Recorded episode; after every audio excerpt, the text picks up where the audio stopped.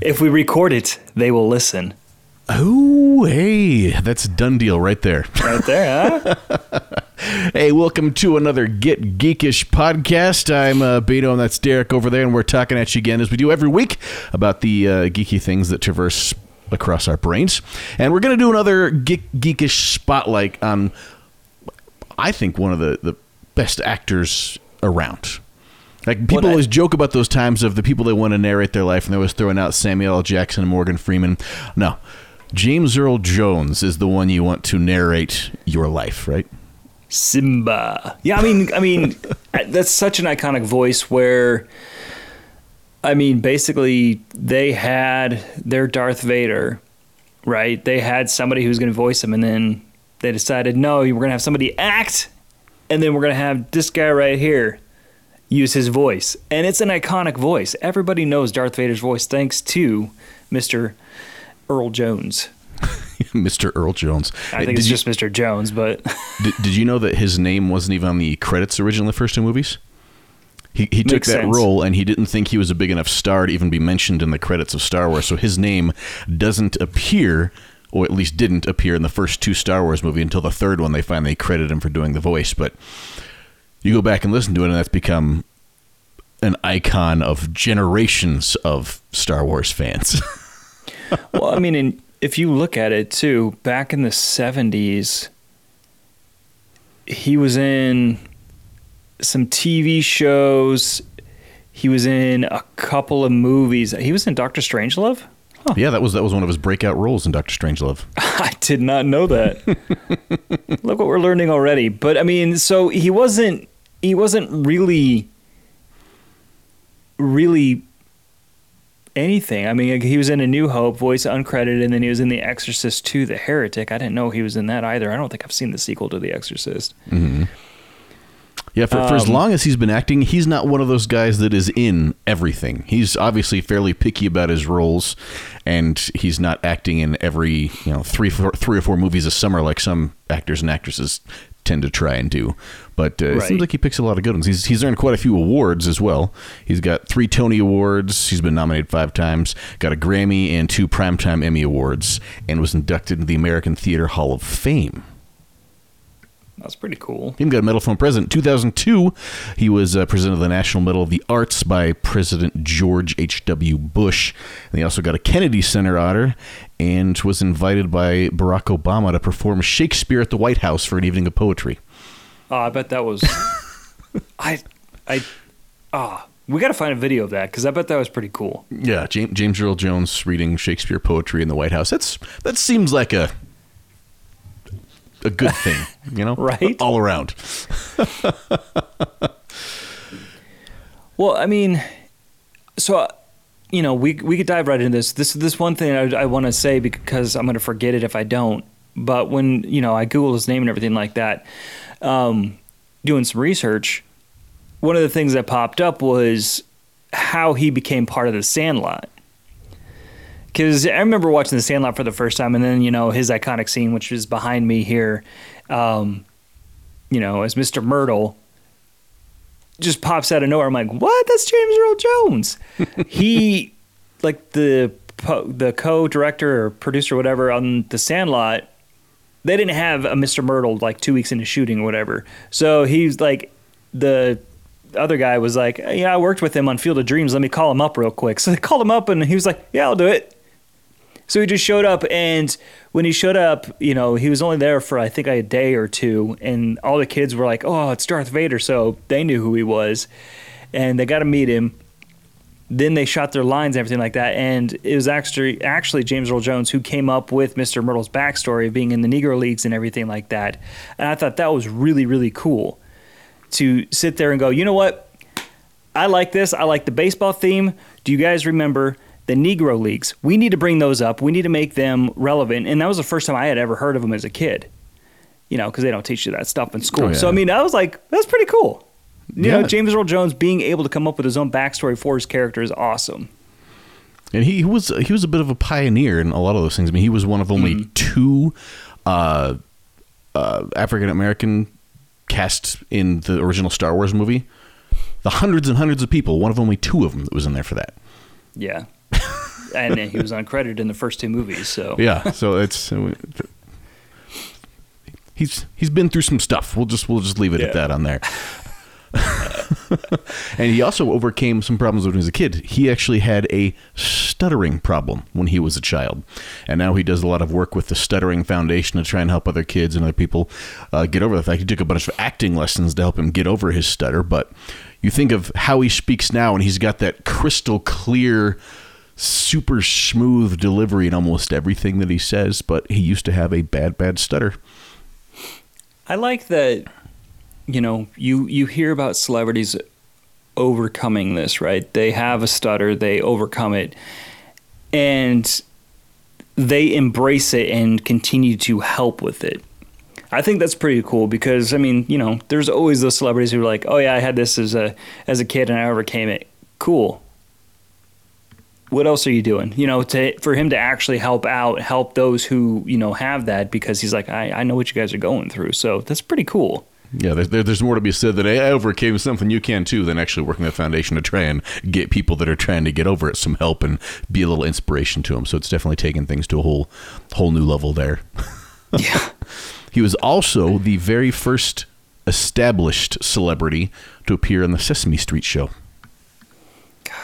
It's hard to believe because there's been tons and tons of actors over decades in that show, but uh, it's it's tough to verify exactly. But if you go back through the record books, at least according to TVOverMind.com, he was the first, if not one of the first. Wait, wait, one of the first, if not the first. There we go. Uh, established celebrities to actually be a part of the show, and now you pretty much accept expect there to be a big name on Sesame Street all the time. Well, that's kind of crazy to think about because exactly what you said was, you know, I thought celebrities had always been on there. I never thought, I guess, who was one of the first ones, and that's pretty cool. I mean, he he's got a lot of like firsts and a lot of other different type of stuff that he can do. Um, you know, he, his voice is so iconic that they brought it back for Mufasa in their Disney's live action, quote unquote. We've had a lot of air quotes in this one so far. um, Lion King. So I mean, I don't think if they would have done that live action one without his voice in it, it wouldn't have worked. No. Like we talk about the thing that there's there's certain actors and actresses that get replaced in the middle of trilogies or remakes that you kind of gloss over and oh, okay, I can be okay with that. But there's there's certain ones that you can't you you can't replace James Earl Jones in most of the roles that he's in. Well, and that's the thing too. Is like even when you're watching Star Wars, you know, people will use like a you know voice modifier or whatever to sound like Darth Vader, but you know, Yeah, it's, You know it's, it's it's still him. the same. His delivery has that bass bassoon feel to it, and the way the, his enunciation is so like. It's hard to put my finger because coming from the radio days, and we always had to do car commercials and just cram as many words as we can into a sentence. Mm-hmm. The way he speaks has the most like impeccable timing of anyone I've ever listened to. Every word seems like it's nope. I thought exactly about how long I'm going to pause and what inflection I'm going to put on, and this is how it's going to be. Well, and the thing is too is I don't think he has to put on a voice like how you know we used to do for radio. We'd have to go, all right, here we go. You know, I think he that's just him.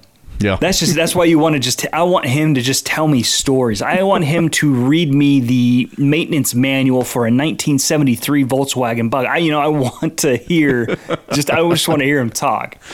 fun fact for you. Do you know who almost did Darth Vader's voice? Oh, The original idea was they were going to have Orson Welles be the voice of Darth Vader. Would would not be the same. I don't think.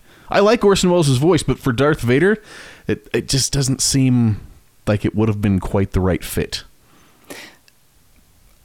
I don't. I agree with you. I, I don't think it'd have been the right fit, but I also kind of want to hear it. Hey Orson, make that happen. Read a couple Darth Vader lines for us, just so we can hear it. I don't think he's alive anymore. I know. I'm just like he'd do it anyway if he was. It just it's, it's like a thing, you know. we, we need to find somebody who can do an impression of Orson Welles and have them do it. Yeah, there you go. uh, Jones also he was an officer in the U.S. Army. Didn't realize that until today either. This is why I love celebrity spotlights. Because we get to learn so much about people that we we think we. it- I, I love this guy. I'm a huge fan. Like, man, I didn't know anything about this guy. Well, it's one of those ones where, like, you know, we've seen them in everything. Like, I'm sitting here looking at his thing. Yeah, Coming to America, iconic role for him, right? Mm-hmm. Field of Dreams, iconic role. Conan the Barbarian, totally forgot he was in that, mm-hmm. right? And you're looking at all these things, you're like, oh, I remember him in that. Oh, yeah.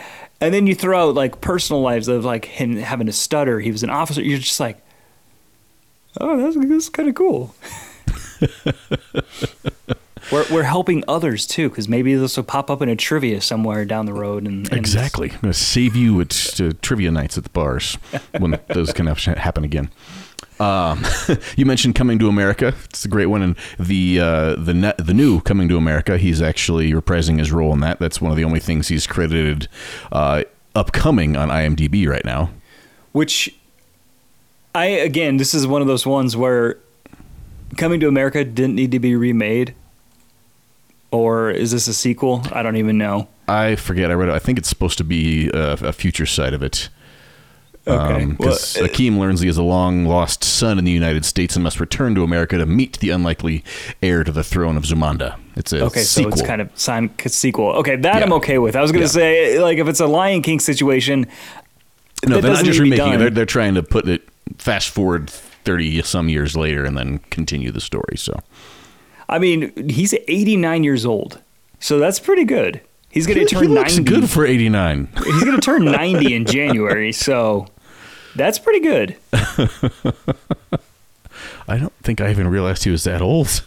Wow. Yeah, I'm looking at. I mean, that's the thing too is, you know, we're used to him in roles like this, and you know, Field Yeah. of Dreams. I, I, see that Sandlot picture behind me, like, oh yeah, it's James Earl Jones, and realize that in that picture that was twenty eight years ago. Yep.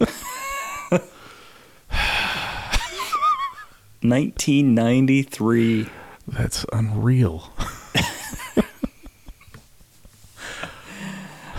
I, Oh, this is not about me and me feeling like I'm older than I am. Okay, Yeah, this no. is back, back, back, back to James Earl Jones. Okay. Yeah, yeah. yeah. Oh, I see it. Upcoming movie coming to America. Clever way to throw that in there, right? Aha.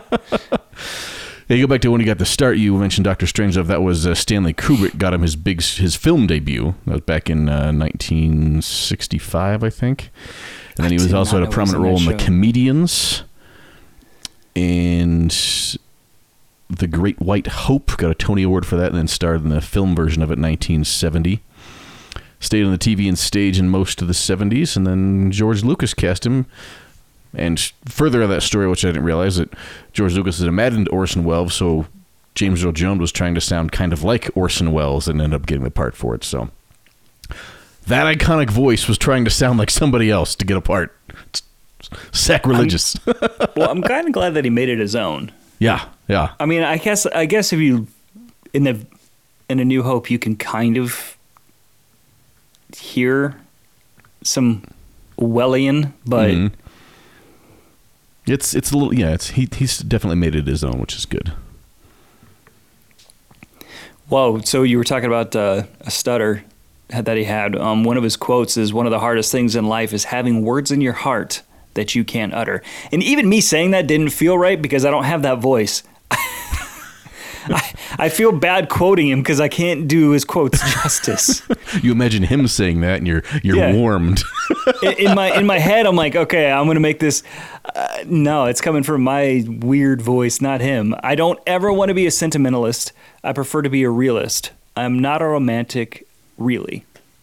That's another quote of his. So you know, he he's not about sentiment. So if we go up to him like, oh man, right here, Sandlot, Darth Vader. I wonder if he's like, yeah.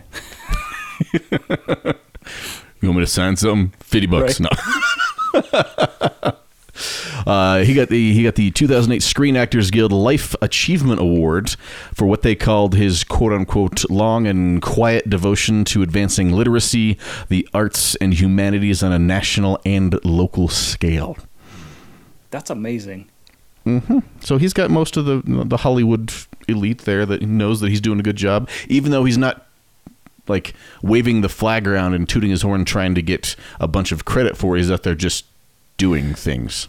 Well, and that's the thing too that you got to respect is he's he's able to help out these charities, right? He we didn't know anything about it. He's able to kind of keep it about the charities and not himself. I mean, too much anymore you see, you know, so and so helped this charity, blah blah blah, so and so, you know, it's like I mean, yay, but mm. so the fact that he's like we don't know about it because it's not front page news because the celebrity's doing something good. It's that's pretty cool. Mm-hmm. He said a bit of a, a rough personal life too. He got married to Julienne Marie in 1968. Uh, they met while he was performing as Othello. They didn't have any kids. He got divorced in 72, four years later. Then in 82, he married an actress named Cecilia Hart, and they had one kid named Flynn Earl Jones, born in 1982. But then Cecilia Hart died in 2016 from ovarian cancer. Cancer, I hate you. Uh, and then in April of 2016, Jones spoke publicly for the first time in nearly 20 years about his long term health challenge with type 2 diabetes. He got diagnosed in the mid 90s after a doctor noticed he'd fallen asleep while exercising in the gym.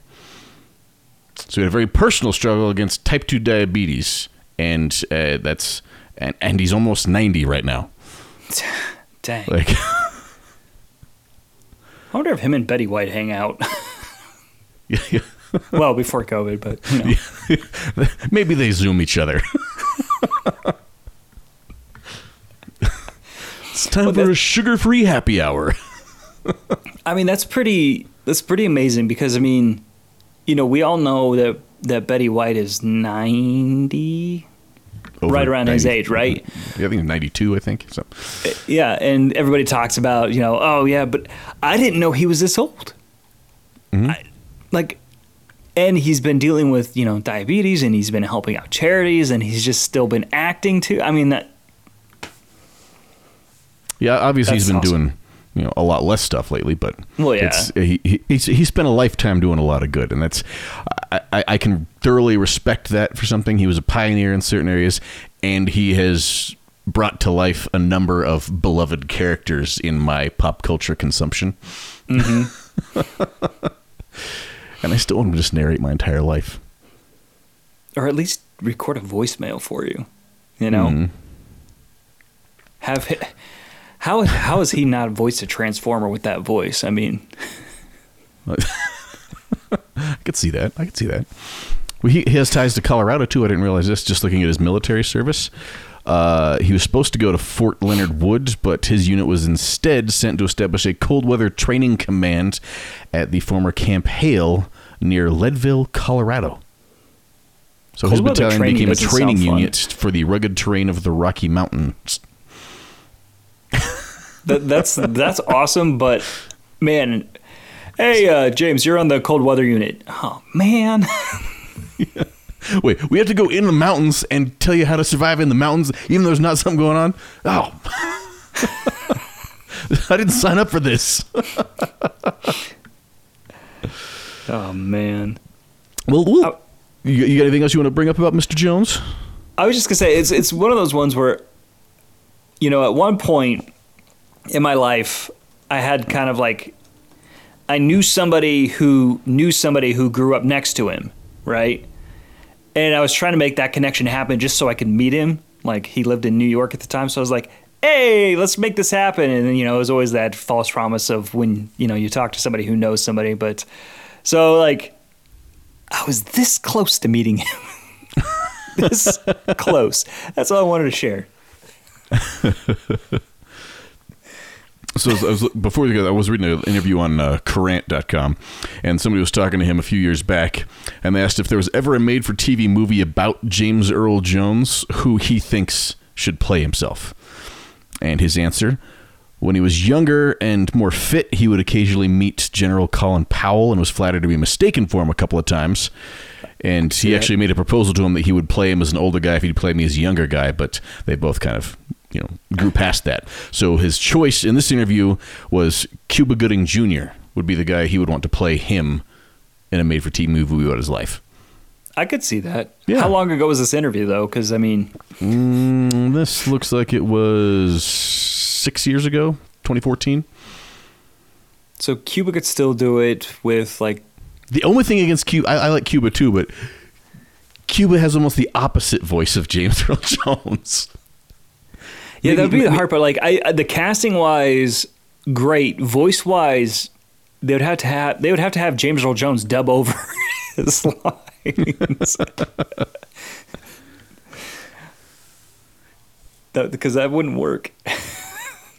and and summing up some of his you know very uh, personal side of his personal life. The interview ended with the quote of "What's something most people know about don't know about you?" And his answer was simply, "If you don't know, it means it's nobody's business but mine." Oh, I like That's that. That's slick, isn't it? That's like the, the classiest way of saying it's none of your business. I like how you tried to throw the James Earl Jones voice on it, but you notice how uh, I tried and then just backed off and then you went to. it just doesn't work. no, it doesn't. Anyway, we'd love to hear from you too. Uh, jump on social media at Get Geekish. Find one of our posts on there. Now, what's what's your favorite James Earl Jones role, or favorite moment, or favorite quote? Because I have a feeling, judging by our followers, we're going to have a whole lot of Star Wars and Lion King and Sandlot fans to begin with. So, let's pick a very specific thing. One of one of his favorite quotes. Yes, James Earl Jones character quote. That's what we want. Or or you could just say favorite role other than Star Wars, Sandlots, that stuff. Like, I mean, again, I, this makes me want to watch Doctor Strangelove again because I I didn't know he was in it. I'm gonna see if I can find a go search YouTube and find him performing Shakespeare at the White House. That's what I'm gonna spend my afternoon doing. yeah. Anyway, this has been another uh, Get Geekish Spotlight. This time on Mr. James Earl Jones, actor extraordinaire and uh, one of the best voices in history. But uh, let us know what you think, and thanks so much for joining us as you do every week. It's Bino and Derek signing off. We'll talk at you next week from Get Geekish.